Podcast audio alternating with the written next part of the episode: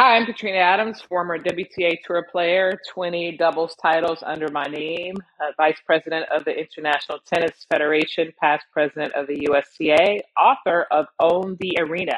And you are listening to the Pro Sports Podcasters. We are the Pro Sports Podcasters, where no sport is left behind.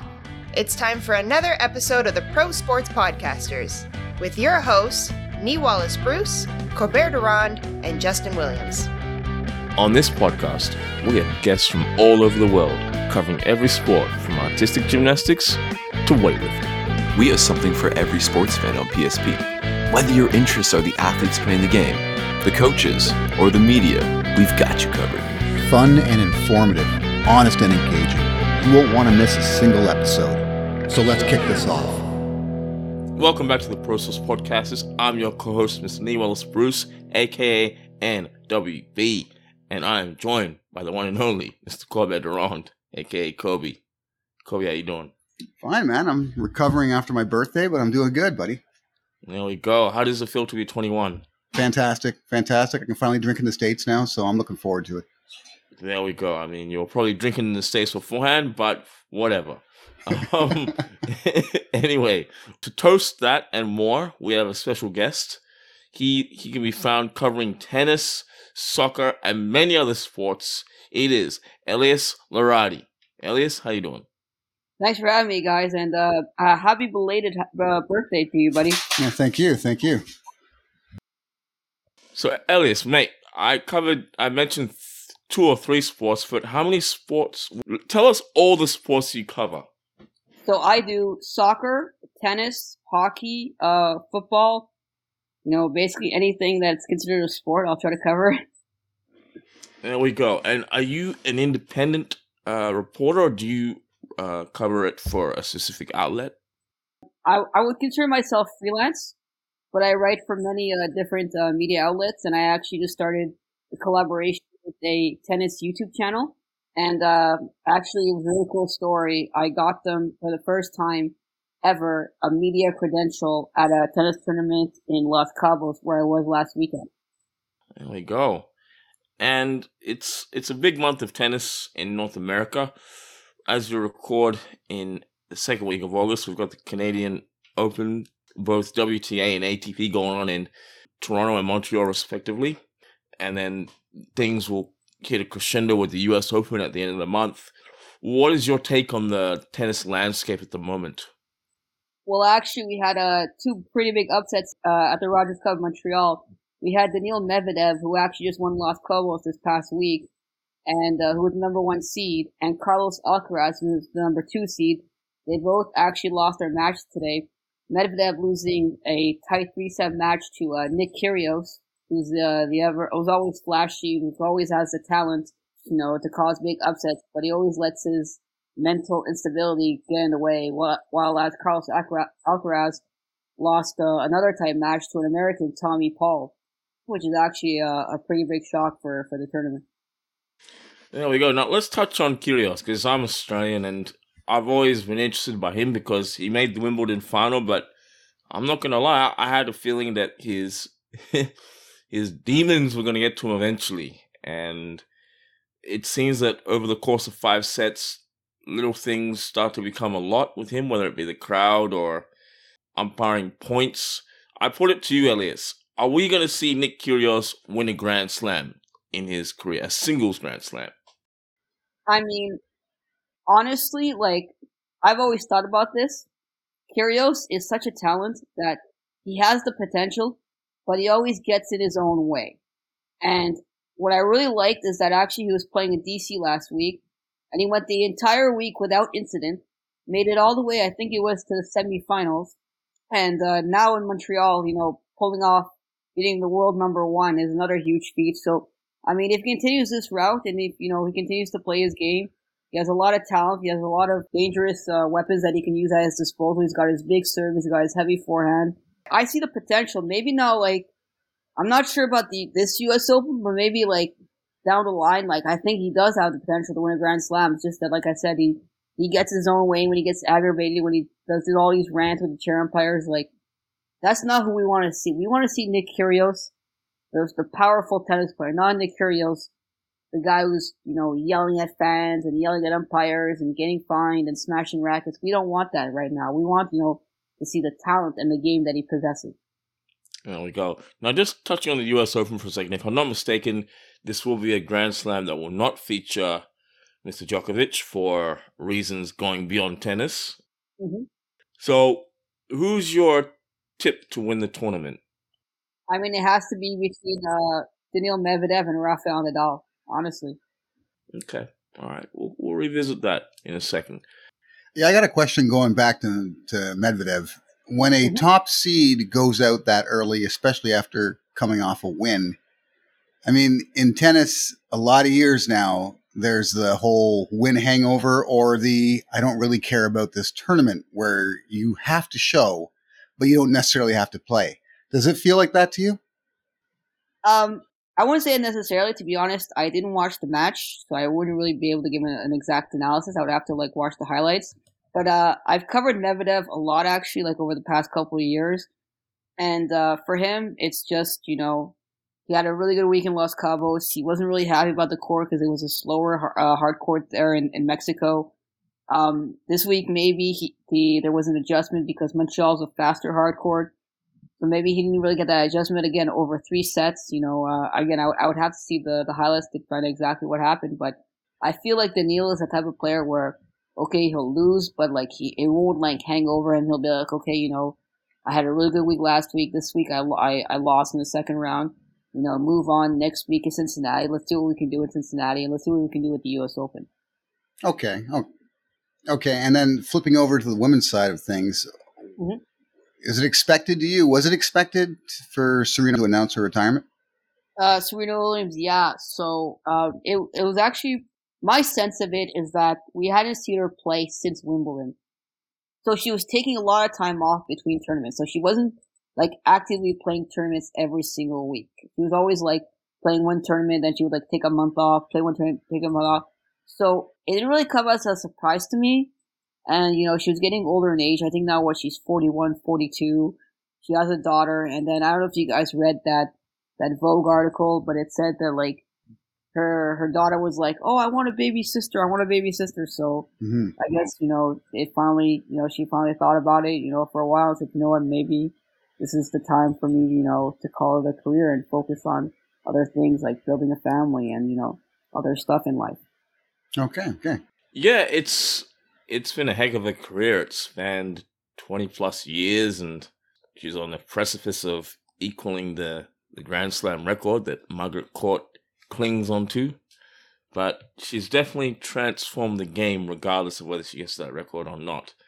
And I think Margaret Margaret Court's a Kiwi, right? No, she's an Aussie. Oh, okay, yeah, yeah. Oh, yeah. Mm-hmm. Fun, yeah. Kobe does that. He, he likes to try and get a rise, but that one didn't work, buddy. I met, yeah. I, I, met Margaret Court once or twice. Um, I can definitely confirm she's not not a Kiwi. Now, Elias, you mentioned in the lead up that you actually have Italian heritage. So, 2022's here. It's World Cup here. How do you feel not having Italy at the World Cup, the men's World Cup? To be honest, I'm born in Canada. I would consider myself a Canadian. I do cover both the Canadian men's and women's national team uh, during their uh, World Cup qualifying. So I mean, I'm I'm I'm all for Canada at this World Cup. And uh, here's a bold prediction: I do think Canada will actually, you know, get out of the group, despite the fact being in a group with Belgium, Morocco, and um, Croatia. And you being good company because we have to agree with that. Yeah, we're on that too. Because when you when you look at it, Belgium is not the Belgium that it was in 2018 or 2014. You know, Eden Hazard is not the same. Like I cover Real Madrid a lot for for their media outlet. Like I was actually at the uh, UEFA Champions League final when they played Liverpool, and uh, he's he, he barely plays anymore. So I mean, it'll be interesting to see what he does at the World Cup. Um, as for Lukaku, you know, he, he has issues at Chelsea. When you look at Croatia, Mod, you know, if you look at all their star players, they're all like 35 and up, you know. Mm-hmm. Mm-hmm. Maybe, maybe Modric can carry them, but, you know, besides that, like all their other players are, are, are pretty much in age. Um, Morocco, honestly, if you look at every country's qualification route, everyone is saying that Morocco had the easiest qualification. Like they basically had to beat the uh, Democratic Republic of Congo to qualify for the World Cup. And I'm sorry, but Congo is not like a huge team. Like they had it very, very easy, and they actually um, fired their coach uh, now, and now they're actually still looking for for a new coach for for the World Cup. So it'll be interesting to see what happens to them at the World Cup as well. Yeah, I, I do think that Canada will surprise. I mean, the first step for them is to get that goal, get that first ever World Cup goal, try and do that in the first game. But after that, they can definitely walk away with four or five points in that group. I do think the, like you said, the Belgian team is not what it used to be. The the back line is very old. it doesn't matter whether you have Thomas uh, Toby Alderweireld, uh, Jan Vertonghen, you want to wheel out Tom, Thomas Vermaelen. wheel out. They're not going to be able to stop the pacey Canadian wings. And then, yes, I get the Croatia have Luka Modric in the middle and have Ivan Perisic up front. Again, this is another aging team. As long as John, John Herdman has that team cohesive and focused when November comes around, I, I definitely see them getting out of the group. I, I do have to ask you, Elise, what are your thoughts on Canada on the women's side, they're playing a playoff against Jamaica to qualify for the Olympics in September. How do you feel about that? Well, I was actually at the uh, CONCACAF W Championship in Mexico um, two or three weeks ago in Monterrey. I was actually covering that tournament. Yeah, no, Canada looks really good. Um, I didn't really get a chance to watch Jamaica because they were in the other group, but uh, they had a good tournament. They made it, I think, to the to the semifinals, and um, honestly, it over over two legs, I I still see Canada, you know, edging them out and qualifying for for those Olympics. All right, some optimism for the red and white. Yeah, when it comes to uh, Team Canada, the women's side, I mean, everyone knows Christine Sinclair, everyone. But is there anyone else that stands out to you now that's coming up? Oh, definitely. You have uh, Jordyn Huitema, you have Vanessa Gilles, you have Kailen Sheridan taking over in the net uh, from Stephanie Labbé you know, you have a lot of strong players on this group. You have um, Vinny Becky, you have Sophie Schmidt, you know, you have, a, have the, this this ton of, of, of depth that they have, and they for sure they can they can they can cause a lot of problems. And uh, you know, they it was it was an underwhelming final that they played against the U.S. Maybe it caught them off guard, but uh, no, this te- this team is is gonna is going places for sure. Okay, right on. Now, you live in Toronto, correct? Montreal, actually. Oh, Montreal. Yes. So you're a you're a Habs fan.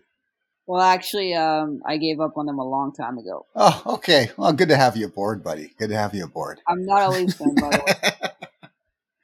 I'm not, I'm not that strong a Leafs fan either. Another member of our trio is, but he's not with us today, so we won't go there. Mm-hmm. But you personally, so outside of reporting on sports, what are your favorite sports to actually watch as a fan? again, like I, I love watching tennis. Um, I actually started tennis as a fan, and then I decided that um, when I when I started like not my career, but like when I started covering sports, it was one of the sports that I really wanted to cover. I also love watching hockey. You know, when I get a chance to go to the Bell Center, I'll go because basically like the the the craziest rink in the NHL right now, and you know, um, I love watching again soccer. You know, I'm I'm basically passionate just watching sports in general. Um, those are like the top three that I would love to watch: soccer, hockey, and uh, tennis. Did you play any growing up? I did actually. I did play soccer. I did play hockey. I did play tennis. Tennis was probably the the farthest that I went as a sport. I was playing tournaments, you know, uh, across Quebec, and uh, I was ranked, but I wasn't ranked that high.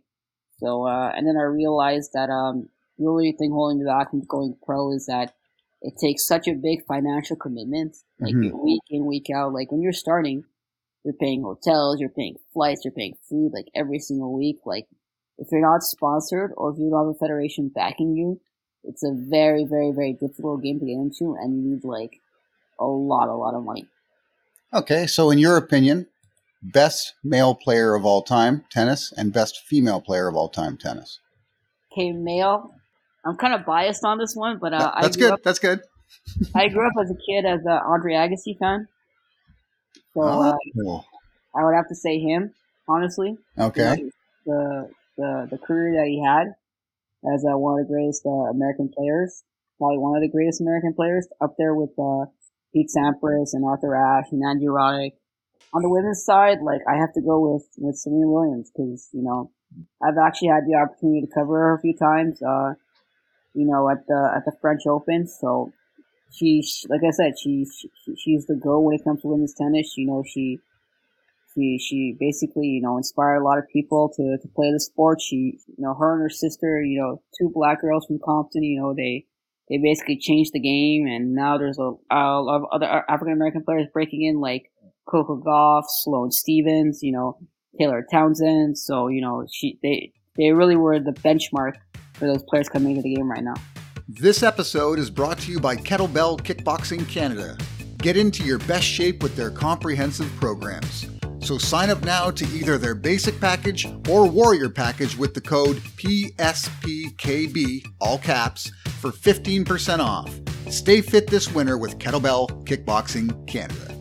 All right, I got I got to agree with you with Serena Williams. I'm with you there, but when it comes to the male side, I'm a Pistol Pete guy, so I'm on the other side of the fence for you. Oh, uh, I, like I said, I grew up an Agassi fan, so uh, Agassi played Sampras. I was like against Sampras. It's monumental. It's monumental. Yeah, no, but Sampras was a, was was an amazing player. Like the stuff that he did as well. Like, oh yeah, 100. percent I was a fan of both. Yeah, I was I was leaning team Agassi to be honest in those days. Oh, I thought you were going to say Patrick Rafter. Yeah, Pat Rafter was cool too. He's Lleyton Hewitt. Yeah, he was a little bit annoying. yeah, I got to agree with you on that him, one. Found him a little bit annoying, to be honest. I prefer Pat oh, um, I, I, I gotta ask, what did you think of? Um, did you get a chance to watch De Minaur Shapovalov? I saw some highlights. Uh, I do like his play, Alex De Minaur, and uh, he's definitely he's definitely on the come up. I do wonder how he's going to go in the, the U.S. Open. What What are your thoughts on De Minaur? I like his game honestly, and uh, you know, Chapo was going is going through a very, very, very hard time right now. I think he has like one win in, in like his last ten matches, so he's going through a bit of a rut. But De Minaur, you know, I like his game. It's a quick game. You know, he has a, a good. I think it's a good lefty serve, and then you know with the powerful forehand, and you know he has quick speed. So I like De Minaur. I don't know how far I'll go at the U.S. Open, but maybe like fourth round. I, I, I would say that's my prediction off the top of my head. All right. And let me ask you this. Do you see Team Canada winning a Davis Cup or a Billie Jean King Cup in the future? Uh, on the women's side, if you stack the team with a Bianca Andrescu, a Leylah Fernandez, a Gabrielle Dabrowski, and Rebecca Marino. So if you would put Bianca Andrescu, Leylah Fernandez, Rebecca Marino, that Dabrowski, then you have a really, really, really good team honestly, for the women's side. And on the men, you know, the, the thing with Davis Cup is that now it's, it's been taken over by a, by a company owned by, uh, by Piqué. Mm. And since they took over, it's been an absolute, you know, nightmare. Like they're moving it all over the place. There was even a rumor they were they were going to send it to the final to Abu Dhabi, and people were like, "Why am I going to go to Abu Dhabi and watch a Davis Cup final? Like it makes absolutely yeah. no sense. Like they're basically taking money out of their pockets. Like 2019 in Madrid, was a it was a disaster. I think they lost like 20, 30 million dollars off off that event because like no one showed up, mm. and then you know the players just said, you know what, if if if they're gonna treat Davis Cup like that, if they're gonna take the soul out of it, then like what's the point of playing? But again, like if if if Davis Cup was Davis Cup like it was like back in the day, like you put a Chapo, you put a Felix, and uh, you you you have a rock star team. Absolutely. Yeah, it is sad to see the Davis Cup tradition be tarnished, but it doesn't surprise me that someone who is so entrenched in the més que un club way of Barcelona is engaging in such dodgy practices. But um, staying with La Liga, you're you're a Madrid. You're someone who covers the Madridistas, Real Madrid. Yes. Did you watch the Super Cup this afternoon? Actually, unfortunately, no. I was like again, I was at work, so I heard I heard they won two nothing. I heard Benzema scored. So yeah, okay. I didn't want to play spoiler, but they did they did win. So yep. Is anyone stopping Real Madrid in La Liga this season? Oof. I mean, Barcelona now they they have Lewandowski, so that might pose a challenge. But other than that, um, I honestly don't think so. Atletico always gives them a, a run for their money. Barca gives them a run for their money. So it really depends. Um, but I really think, uh, like, I, I mostly cover Real Madrid for UEFA Champions League. I don't really cover La Liga. I honestly think Real Madrid have to defend their title this year in Champions League. They have to. Okay. And you feel like the defensive additions of Rudiger and others will assist with that? Oh, for sure. Rudiger co- coming out of uh, out of Chelsea, that was a that was a huge acquisition. You know, to back up with Alaba, it's going to be a solid four. Like that was sort of their weak spot, I would say. Like the last couple years, I remember at one point, like Ashley didn't even know what to do with his back four. He he would end up at one point putting like Lucas Vázquez, who's like a mid or a striker at one point on the back line, and now they have more depth. You know, they have uh, Militao, they have um, they have Nacho, they have um, you know they have a, uh, Rudiger now, they have Alaba. Like so, you know they have Carvajal. You know this back line I think has taken a huge, huge upgrade. Okay, watch this space. Yeah, do you think Messi is happy at PSG? Do you think he's going to end up back in La Liga? Um, that's actually a really good question. I, I wouldn't know because I haven't followed PSG. Um, they're actually one of the teams that I don't like. okay. Yeah, I just feel like they're they're a money team. Like basically, their owners are from Qatar that have billions of dollars. Are like, oh, we're gonna like waste all our money. We're just gonna create a super team and see what happens. And you know, the the the League is probably one of the weakest leagues in Europe. That's right. When you compare it to all the other leagues in Europe, and you know, like the, there's literally like in France, there's three major teams. There's PSG, there's Marseille, and there's Lyon and that's about it.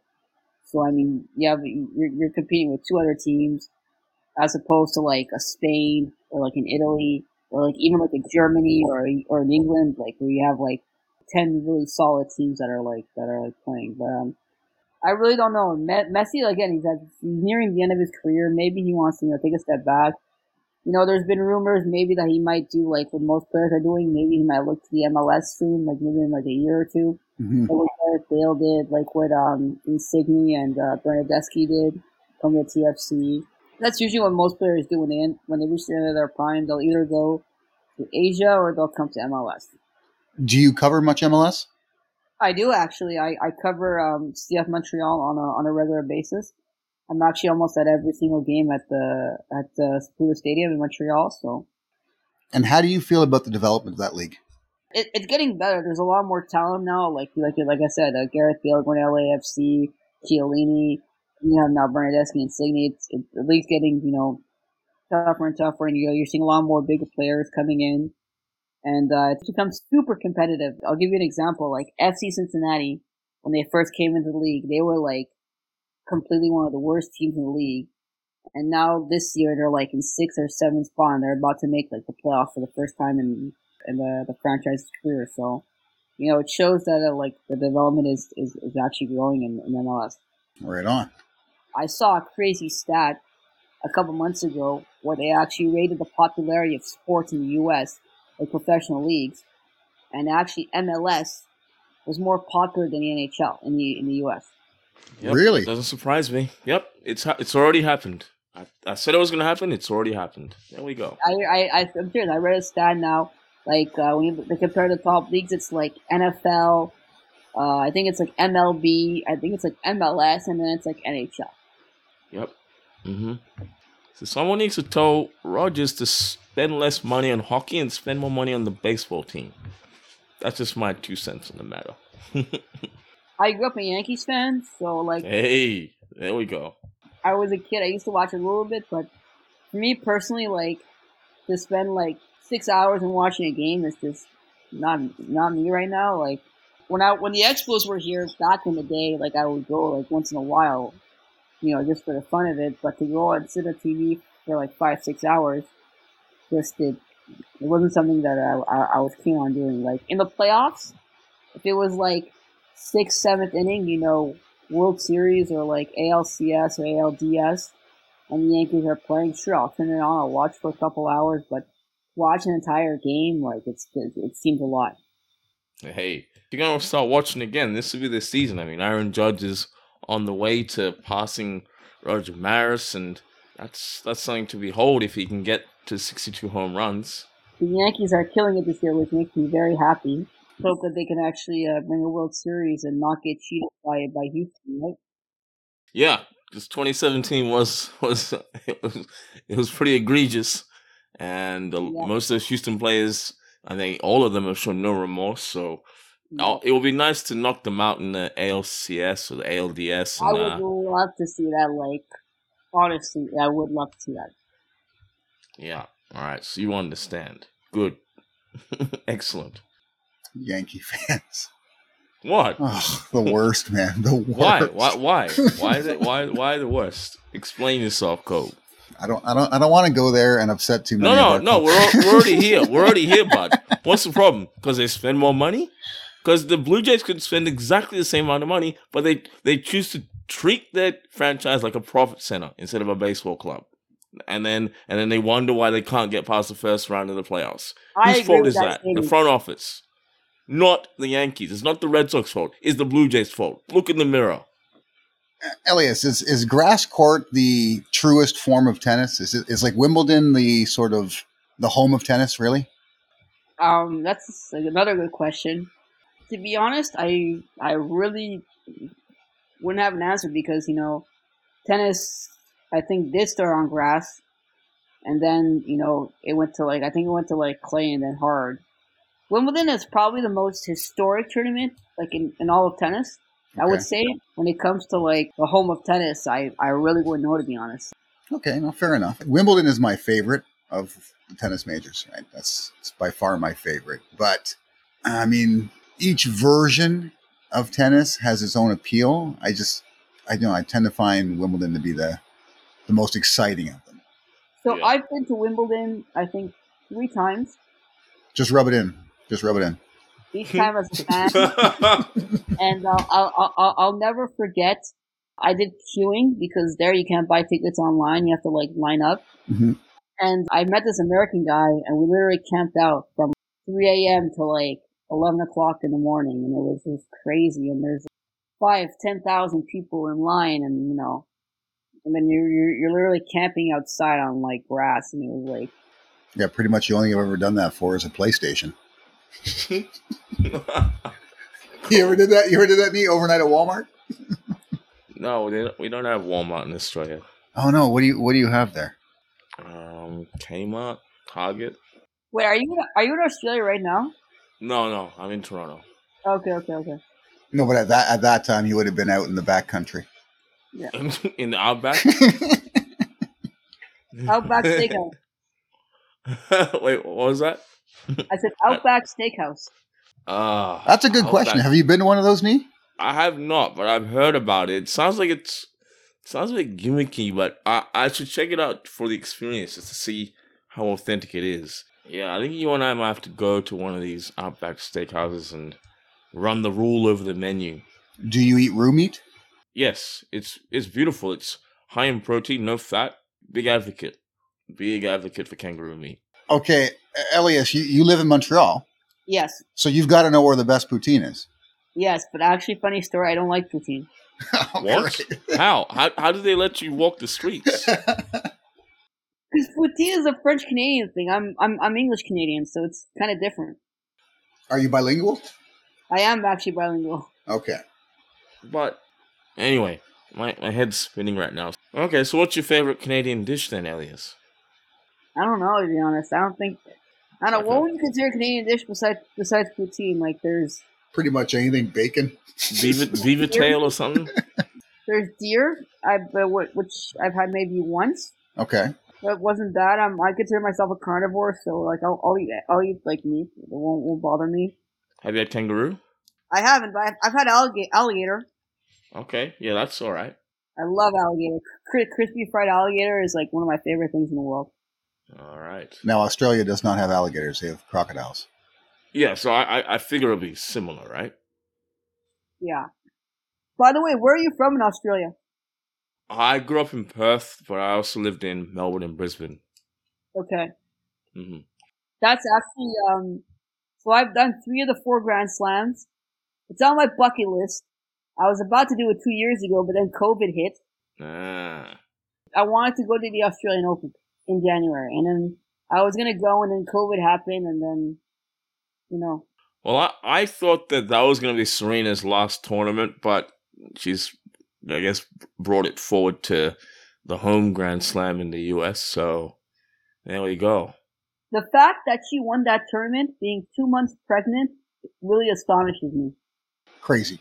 It speaks volumes as to her, It her really mentality as an athlete, as a winner, and yeah, just it says a lot. I'm looking forward to when that movie comes out. I haven't seen the the the movie that came out with Will Smith, but I'm sure the Serena Williams movie is going to be awesome when they release that. it? I haven't. No, I I heard it slaps though. Is that Dude, correct? you need to see it like tonight or something. Like it's it's crazy. Like I saw it like three times. Like I literally saw it on on- on the plane. There we go.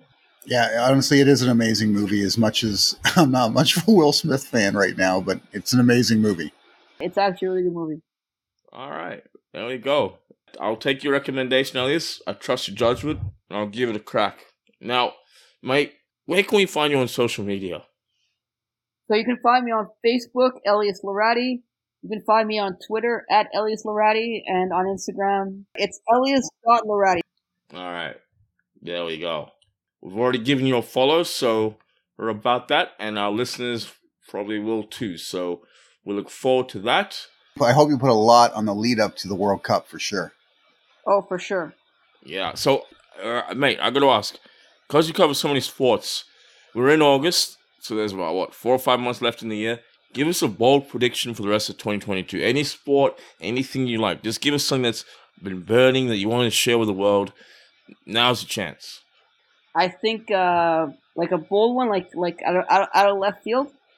Bold as you want. Yeah, you, you, you go as bold as you think you can. I think And- Bianca Andreescu will make the U.S. Open final. Boom. Boom. There we go. Yeah. We're gonna be watching with intent now. Yep. There we go. She did win before, so Go place your bets now. That's right. You get wicked odds, man. That's right, with our partners at Sports Interaction in Canada and very soon BetUS. Yep. Awesome. We will do that. Yeah, buddy. That's awesome, man. Great chat. Thanks for coming on. We appreciate you, and we'll have to have you back on again soon.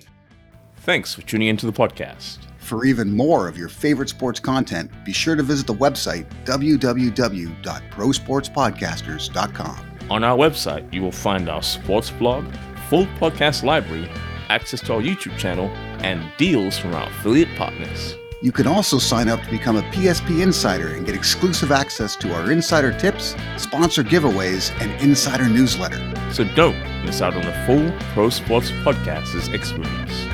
No sport is left behind.